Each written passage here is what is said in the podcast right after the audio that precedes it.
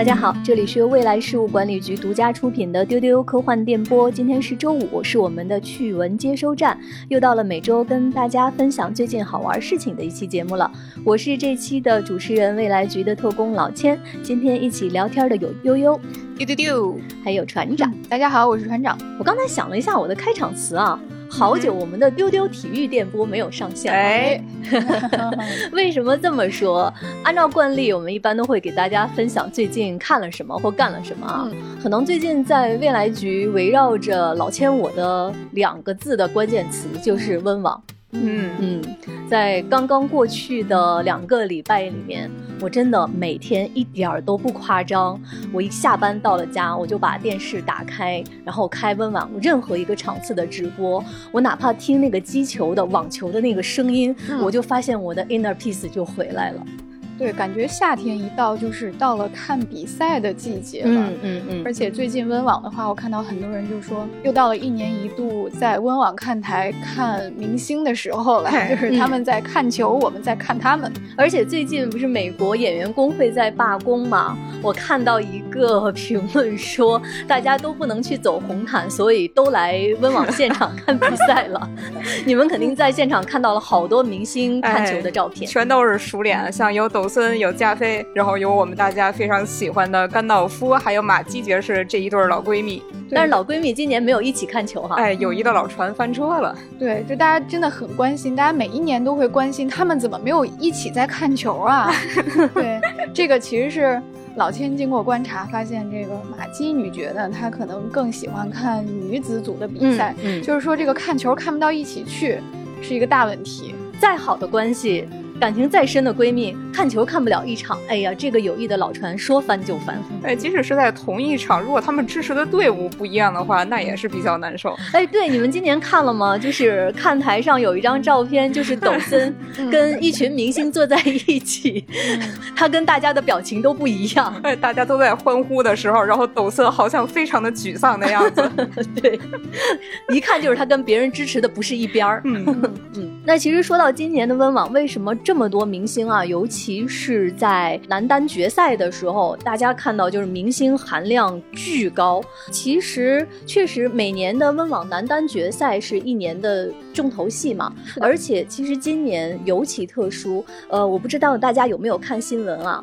今年拿到温网男单。冠军的是一位二十岁的西班牙球员，他叫阿尔卡拉斯，而他击败的呢是三十六岁的球王德约科维奇。而且在那一天，大家齐聚在温布尔顿的中央球场。我相信那天，其实大家不光是在看一个决赛的对决，其实很多人，包括当时在看直播的我，很想看一个新时代的到来，就想见证一下历史。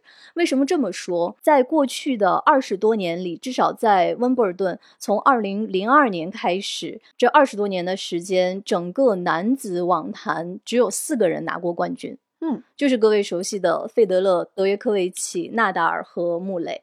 就是你想想，其实有点无聊吧？二十多年来，就是这四个人轮换，就没有人能挑落这四个人。而恰恰在那一天，是一个只有二十岁的一个少年去迎战比他大十六岁的，而且在这个场地上已经连赢了三十多场的德约科维奇。我相信很多人可能在那一天都想看一看，就是历史能不能掀开新的一页。所以我觉得这个是让人在那天非常期待的。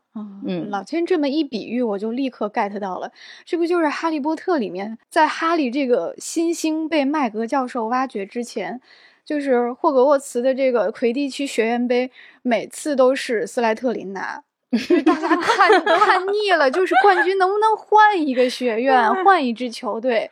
哎，所以大家都很就是可能是比如说哈利的第一场比赛，大家都 很期待说他能不能打破这个一直以来的局面，大概是这样一种心情。对对对，而且我当时在看现场，我会觉得真的很感动。呃，我举个例子，就是在一个瞬间，这个二十岁的西班牙少年他得分之后，他举臂挥拳。眼神特别坚定，目光特别冷峻。当时全场起立为他欢呼，我突然就明白了。大家可能知道，温网它有一个规定，就是所有来参赛的球员必须穿白衣服。从内到外必须是白色。费德勒当年因为鞋底不是白色，都被驱逐出场，让他去换鞋。当然，这个是因为温网一百多年的历史。嗯呃，其实官方还在今年有一个视频，有一个解释，他是这么说的：说为什么我们要求所有的球员在场上都穿白衣服，是因为在这片球场上面，你获得关注和喝彩的方式只有通过你的球技。而在那一刻，当这个二十岁的少年获得全场的掌声的时候，我一下子就理解了，我就理解了为什么年轻的生命那么昂扬，那么珍贵。可能在这个世界上，就是勇敢、坚定、向前奔跑这些事情，就是值得永远喝彩。我不知道我说到这些，你们会不会想到平时很关注的那些很燃的、很热血的漫画？那要这么说的话，我先想到的画面肯定是《烈火战车》，嗯嗯，著名的体育作品。就是我想到他们在海边奔跑的画面，也是身着白色，但是我从来没有想过，我之前是觉得白色是很能凸显人体之美的，嗯，它可能会给运动的这种身体的线条有一些加持，但我其实从未想过它还可以有这样的一层意思。所以到了这一周温网结束了，我其实有点陷入到巨大的一种失落，开始期盼明年的夏天。比赛总会有的。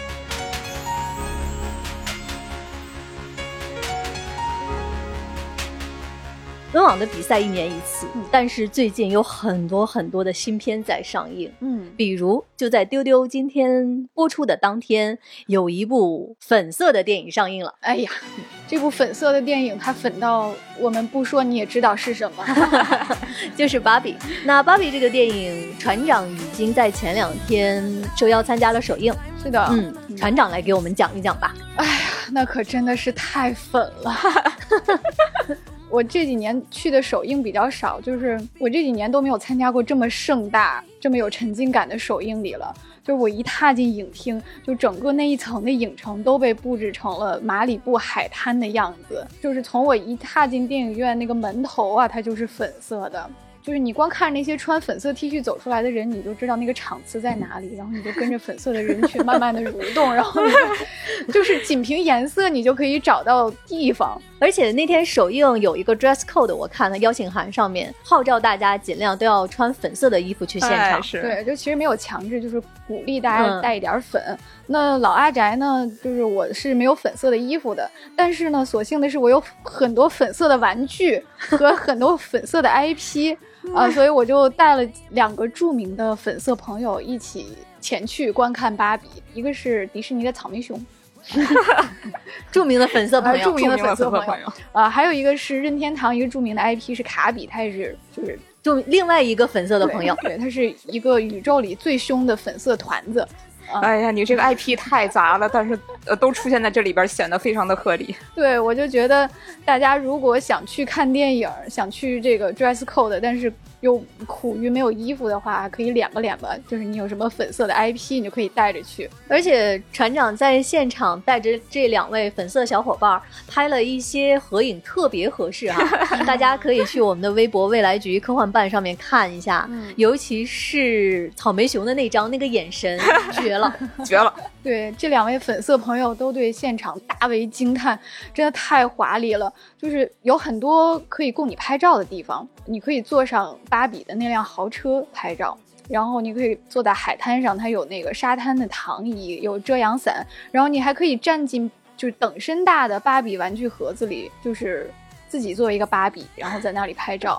然后现场还摆出很多稀有的芭比玩具，就真的是玩具的实体，然后这些玩具都是在电影里面出现过的款式。它的签到台是一整面有粉色闪片的背景墙，然后现场有一个巨大的迪斯科灯球一直在晃呀晃呀、闪呀闪呀的，然后就是那个迪厅的灯光照耀在整个的影城内，然后你的 身上就是那些那个那个灯球的那个光点在来回的旋转，就是还没看电影，整个人就已经眩晕了。不知道大家的感觉，我当时看了船长拍的视频，真的特别上头，而且马上陷入到一种集体无意识，就是那种我也想去现场，我要看这个电影，而且我要穿成粉色。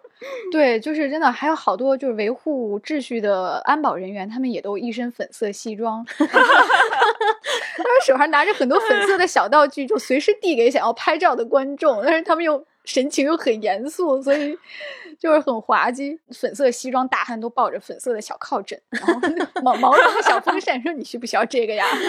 然后，嗯，很感动的是，就是他们会鼓励所有的人去上前拍照，就就是当然当天也有很多打扮成就像真人芭比一样的，像洋娃娃那样的，就是很多的时尚博主和大 V 都在。但是他们会鼓励所有的普通人都去拍照，然后还有一位坐着轮椅的头发已经花白的老奶奶，她说我就是坐在芭比的车里，我也照一个呀。然后那些粉色的西装保镖立刻就拥上前去端茶倒水，说来我我我我给你我给你找一个帽子戴上吧，会很好看。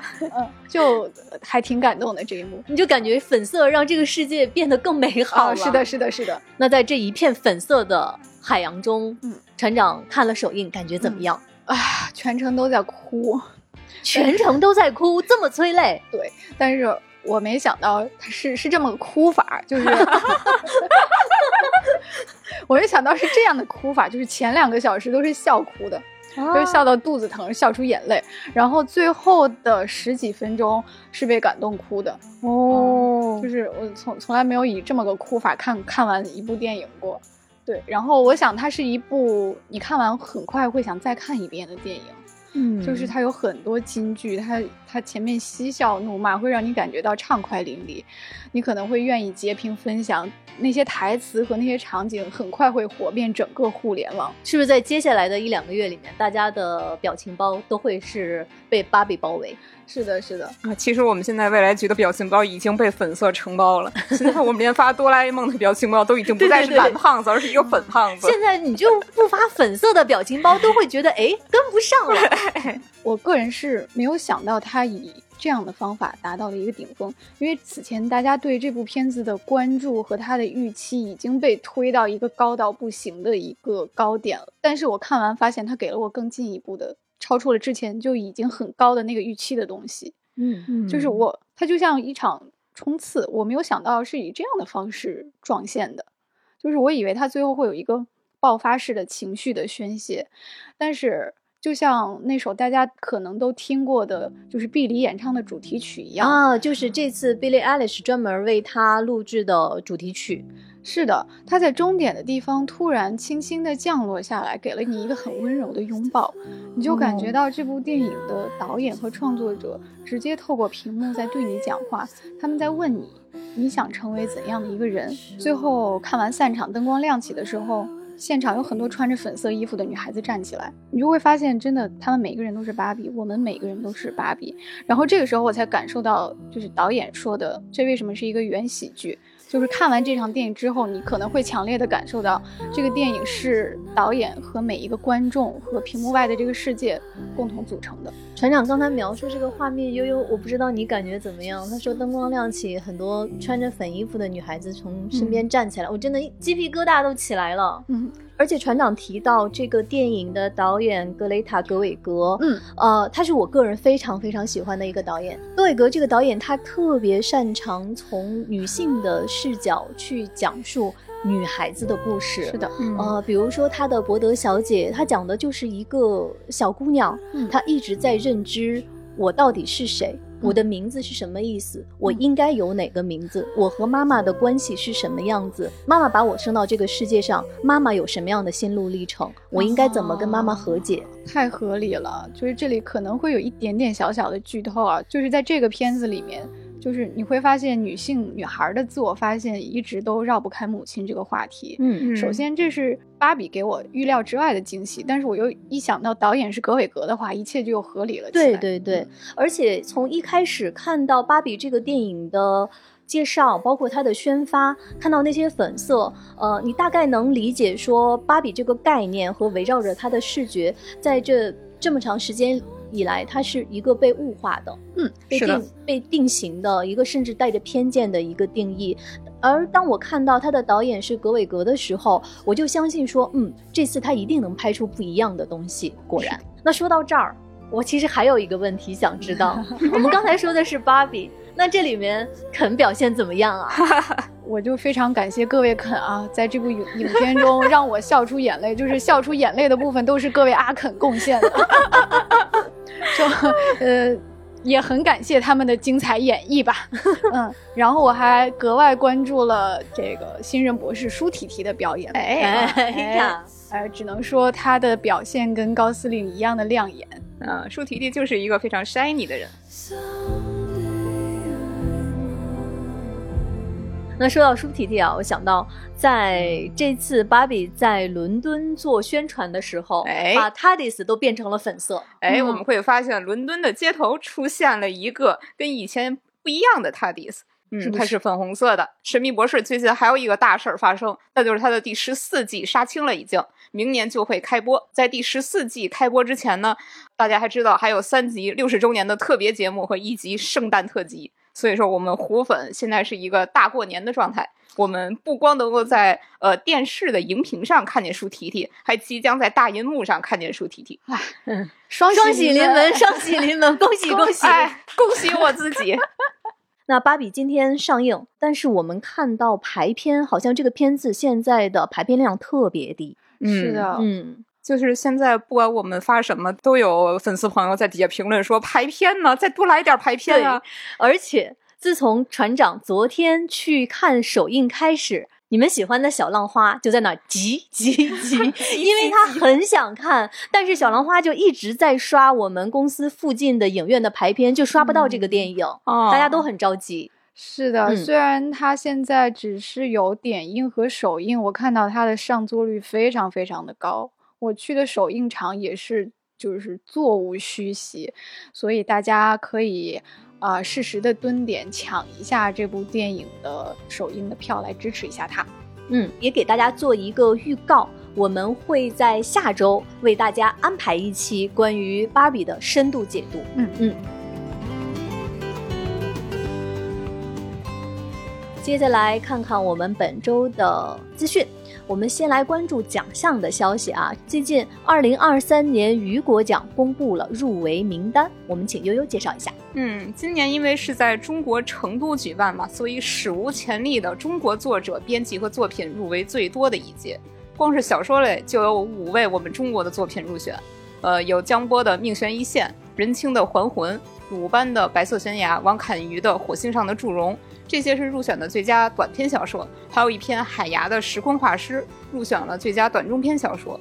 另外，像我们中国科幻迷非常熟悉的姚海军老师、杨峰老师，呃，中国科幻口述史、中国科幻学术速递都有入选最佳编辑、最佳相关作品等各种各样的奖项。我们尤其特别开心的是，江波老师的《命悬一线》入选了最佳短篇小说，因为这一篇是江波老师参加我们未来局科幻工作坊的活动，是嗯那个科幻作家走进中国空间站写出来的。对，对，这个小说是收录在我们出版的科幻选集《造访星辰》里，它是一个特别硬核技术向的太空救援故事，也是有江波老师他那个工程的气质。那么现在雨果奖的提名名单已经公布了，就开始可以为雨果奖投票了。那具体的投票办法是什么呢？嗯，这个决选投票是截止到十月一号的十七点五十九分啊，非常的精确，并且呃，它有一个资格的要求，就是只有在今年二月一号之前购买过世界科幻协会会员资格的朋友才能够去投。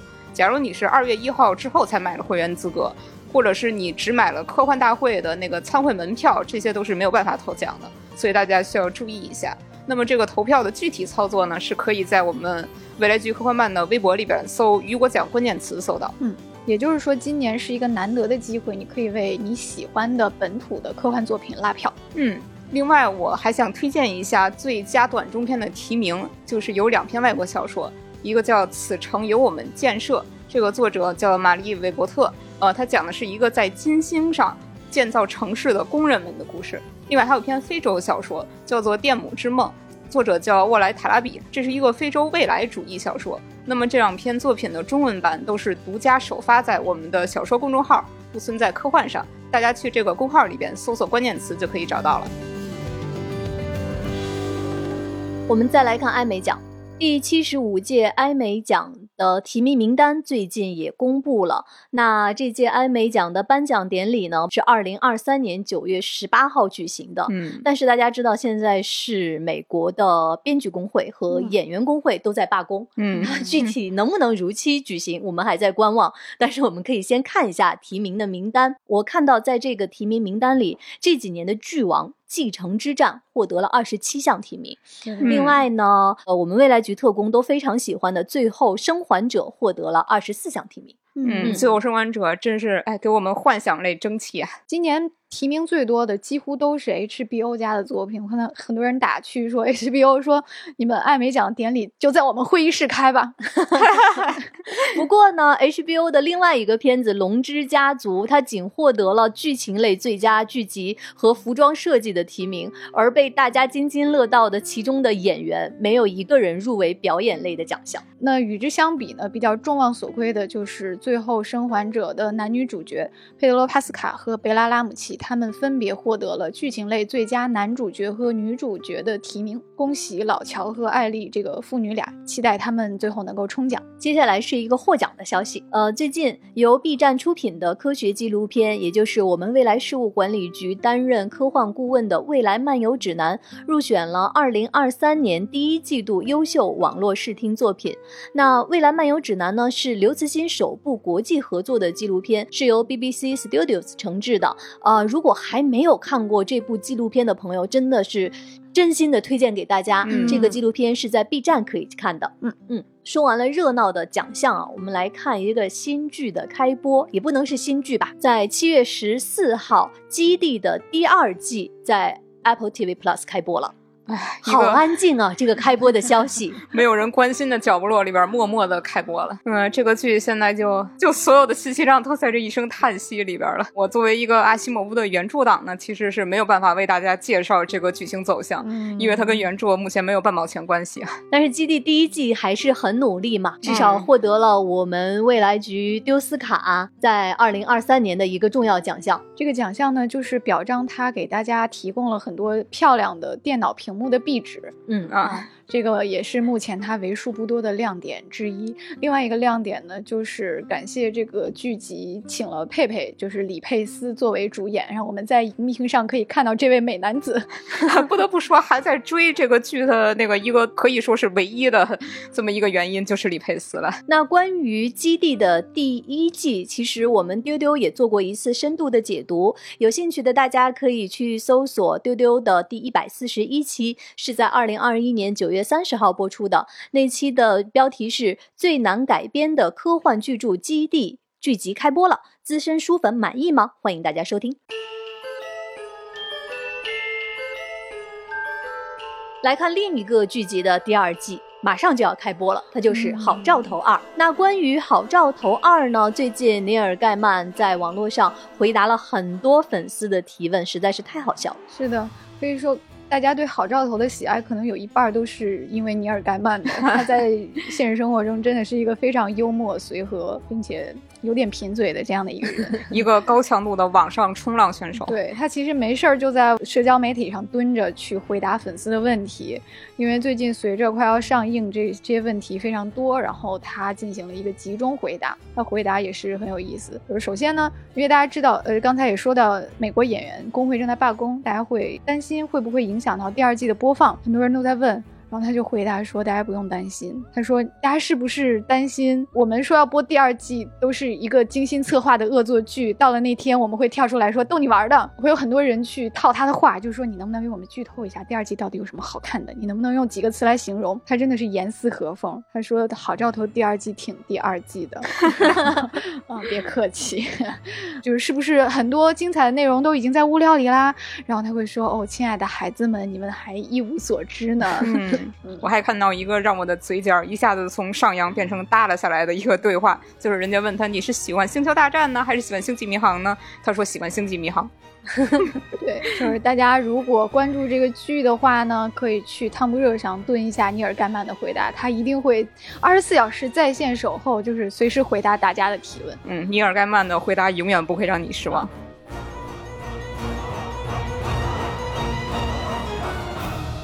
接下来是几部新片的消息。雷德利·斯科特动作史诗新片《拿破仑》最近发布了首支预告片。在这个电影中呢，奥斯卡影帝华金·菲尼克斯饰演拿破仑，Vanessa Kirby 饰演拿破仑的妻子约瑟芬。这个电影将从约瑟芬的视角呈现拿破仑的称帝之路，会在今年十一月二十二号在北美公映。嗯，我太想看了。它这个视角还很独特，是从女性的视角去讲拿破仑的故事。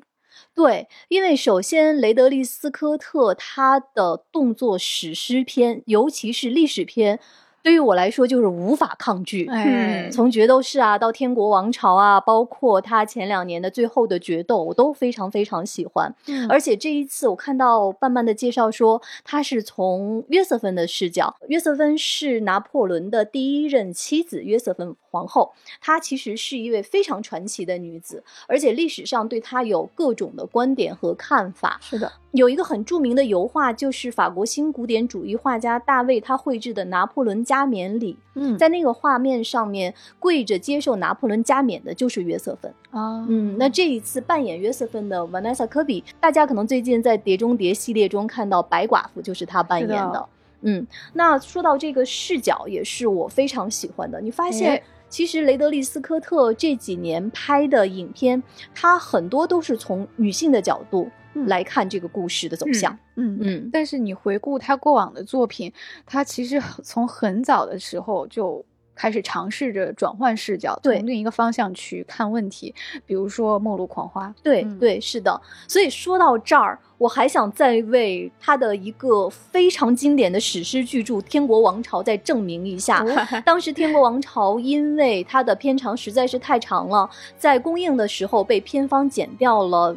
我记得应该是差不多一个小时的时间，而剪掉的那个大量的角色的戏份，就是伊娃·格林所扮演的角色。哦在大家后来看到的电影的公映版中，伊娃·格林完全就是一个花瓶。嗯，可是你如果再回过头去看老雷自己的导演剪辑版，你会看到老雷呈现的这样的一个历史的故事，这个女性的变化，嗯她的选择，她的故事的走向，她的命运的影响有多重要。所以这次的拿破仑，老雷会呈现一个什么样的样子，很期待。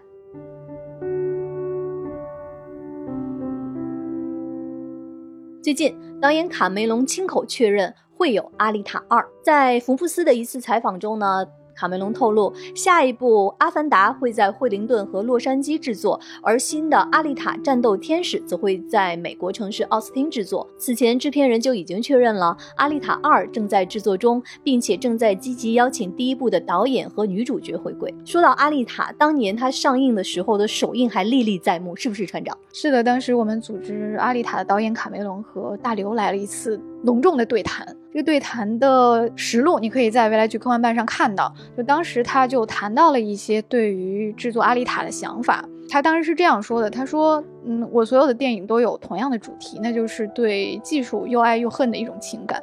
这也是他自己对技术的观察。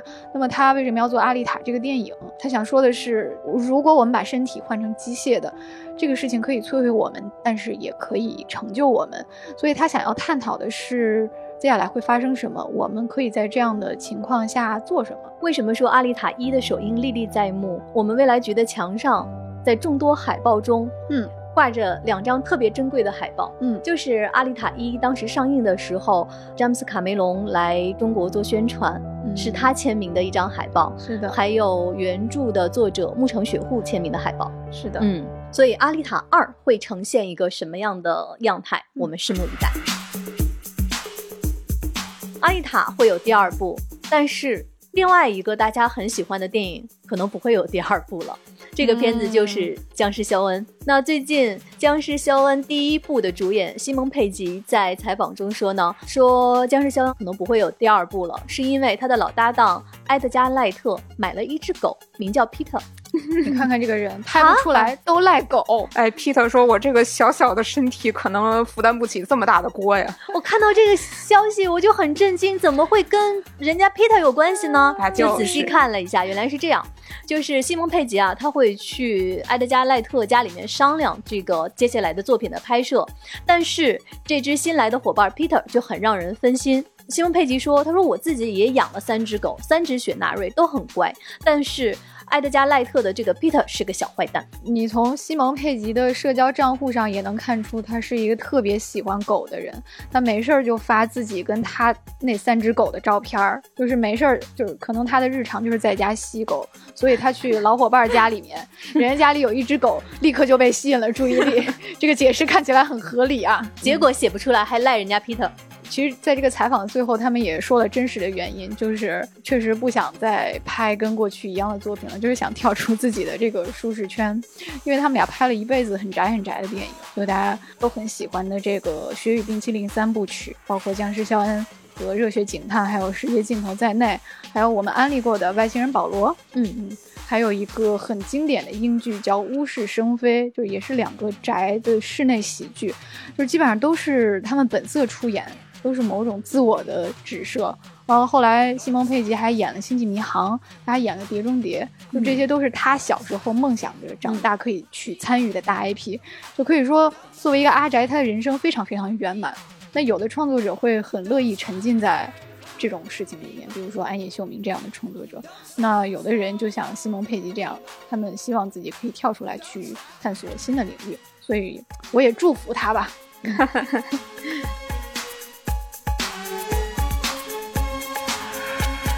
查理和巧克力工厂的前传《旺卡》最近发布了正式预告片。这个片子会在二零二三年的十二月十五号在北美上映，也就是今年的圣诞档了。这个电影是以音乐剧的形式的原创故事，它聚焦在十九世纪中期的英国。它的故事讲的是年轻的威利·旺卡满怀梦想的创业故事。那我们看了一下电影的卡司，全都是老熟人。嗯。哎，有保罗金，这个是帕丁顿熊系列的导演。嗯，另外还有一个西蒙法纳比。说这个名字，你可能一时半会儿想不到，但我一说他的角色，你就知道了，他就是《古宅老友记》里边那个脱了裤子的政客朱利安。他是这个片子的编剧之一。嗯嗯。另外主演呢也都非常的眼熟啊，有甜茶，有奥利维亚·科尔曼、休·格兰特、莎莉·霍金斯，这位也是帕丁顿熊里边的妈妈。另外还有憨豆先生罗文·艾金斯，呃，有马特·卢卡斯，还有吉姆·卡特，也就是唐顿庄园里的卡森管家。这个。主演的阵容感觉就完全是在帕丁顿熊的基础上，又请了一些老伙伴来。哎，对。而且大家在看了这个预告片之后，我看到一些评论，呃，因为大家可能对蒂姆·波顿那一版，也就是约翰尼·德普演的那一版《查理和巧克力工厂》印象非常深，嗯，就会问说为什么甜茶这一版完全跟那个的风格是不一样的？嗯嗯，其实就是因为《查理和巧克力工厂》是有原著的。而原著它就是一个那种比较典型的给小朋友看的童话，并不是一个暗黑作。蒂姆·波顿他也是以自己的风格去再诠释了这个原著。对，而且你们知道吗？其实蒂姆·波顿的这一版也并不是这个作品第一次被搬上银幕。嗯嗯，在一九七七年的时候吧，有一个奇幻歌舞片叫《欢乐糖果屋》。是由杰恩·怀尔德主演的，他其实就是改编的这个作品。那我就很期待这个帕丁顿熊的剧组 能够以帕丁顿熊的风格来再次演绎旺卡的故事。我个人就是把它当做帕丁顿熊的代餐来看了。我我们刚才说到《基地》第二部的时候，说它是悄无声息的就上线了。嗯，那其实，在七月十四号。还有一个巨片，一个巨匠的巨片，悄无声息的上映了。它就是宫崎骏的新作《你想活出怎样的人生》。不过它的反响可是跟《G D 二》完全不一样了。嗯，首映第一天就冲上了热搜，因为大家都不知道剧情，所以所有人都在。用他那张海报做二次的创作，就是大家都在猜这个海报上的鸟是什么意思呀？大概会是一个什么样的剧情呢？然后电影没看成，先看了一遍，大家的各种猜测和脑洞，当然也是非常离谱。对，为什么说它悄无声息？就真的是这个电影它零宣发，嗯，没有任何的宣发的动作就算了。关于影片的卡斯，嗯，讲的是一个什么样的故事，就完全信息量是零。是的，而且关于他的卡斯也是在他上映之后我们才知道，呃，有木村拓哉他是特别出演，然后还有大家熟悉的木村佳乃、呃柴崎幸这些人来配音。另外还有一个让大家非常惊喜的，就是主题曲是由米津玄师来演唱的，还是在什么都不知道的情况下，大家听到了这个主题曲。但是意外的是，虽然不懂歌词也看不懂，但是很多人都听哭了。这这些人里面包括我。船长说到这些就想哽咽。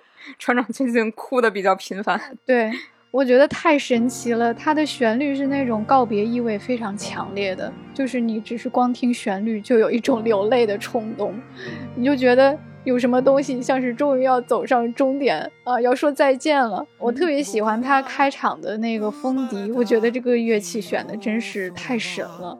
就是宫崎骏他一直在探讨风的故事，所以在他宣布要隐退这部作品的主题曲里面，使用了这种用风来鼓动的发声的乐器，而且风笛是一种礼器嘛，它最早是战争里面冲锋啊、鼓舞士气或者悼念亡者的这么一个乐器，它的音色又很悲凉，它就是一个告别时候的乐器。就我们一想到以那些著名的风笛的曲子，《勇敢的心》《星际迷航》里的葬礼。这就是一个，就风笛都是在这些场景里面的代表性的乐器，所以有这个乐器响起来，我就更悲伤了。然后这个专辑的封面呢，它是挑了一张原画里面的画作，它就是一个很像宫崎骏的一个背影，耳朵上别着铅笔，他在伏案创作。然后这个曲子里面就一直有人坐在椅子上在晃悠，嘎吱嘎吱嘎吱的这个声音，就像一个创作者他在创作的瓶颈里面，他一直很苦恼的在这个椅子上摇晃。然后最后曲子结束的时候，你可以听到一点点就是人推开椅子离开这个屋子的声音。综合以上，就大家如果喜欢的话，可以去音乐平台收听这个曲子的完整版。反正我已经是没看到这个片子，我已经先为他哭了一场了。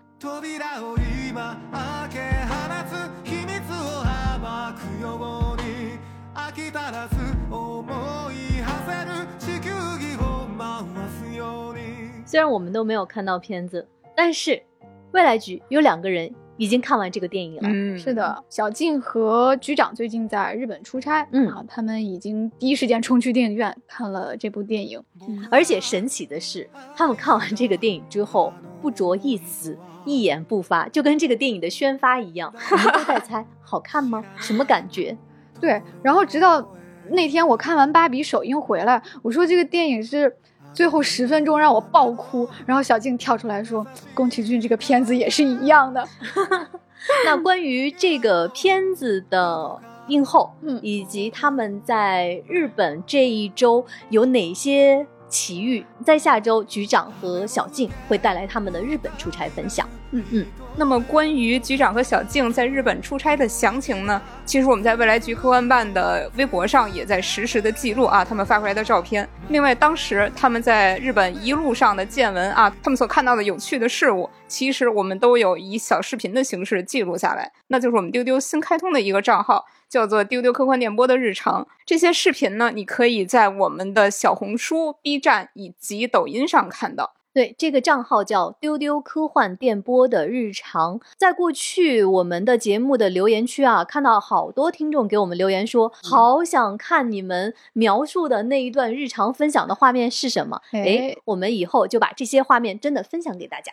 是的，嗯。那么希望大家来这些平台关注我们。那么最近是暑假，也给大家推荐一个暑假好去处——《三体：引力之外》沉浸式科幻体验已经开票了。体验地点是上海西安凤巢 AI Plaza，在全平台搜索“引力之外”即可购买。更多空间解析、玩法亮点和购票链接，欢迎关注未来局科幻办和丢丢科幻电波，不错过任何登舰信息。那最后再为大家预告一下下周的节目：局长和小静的日本出差分享，不要错过哦。我们这期节目就是这样了，下周再见，拜拜，拜拜，拜拜，大家周末愉快。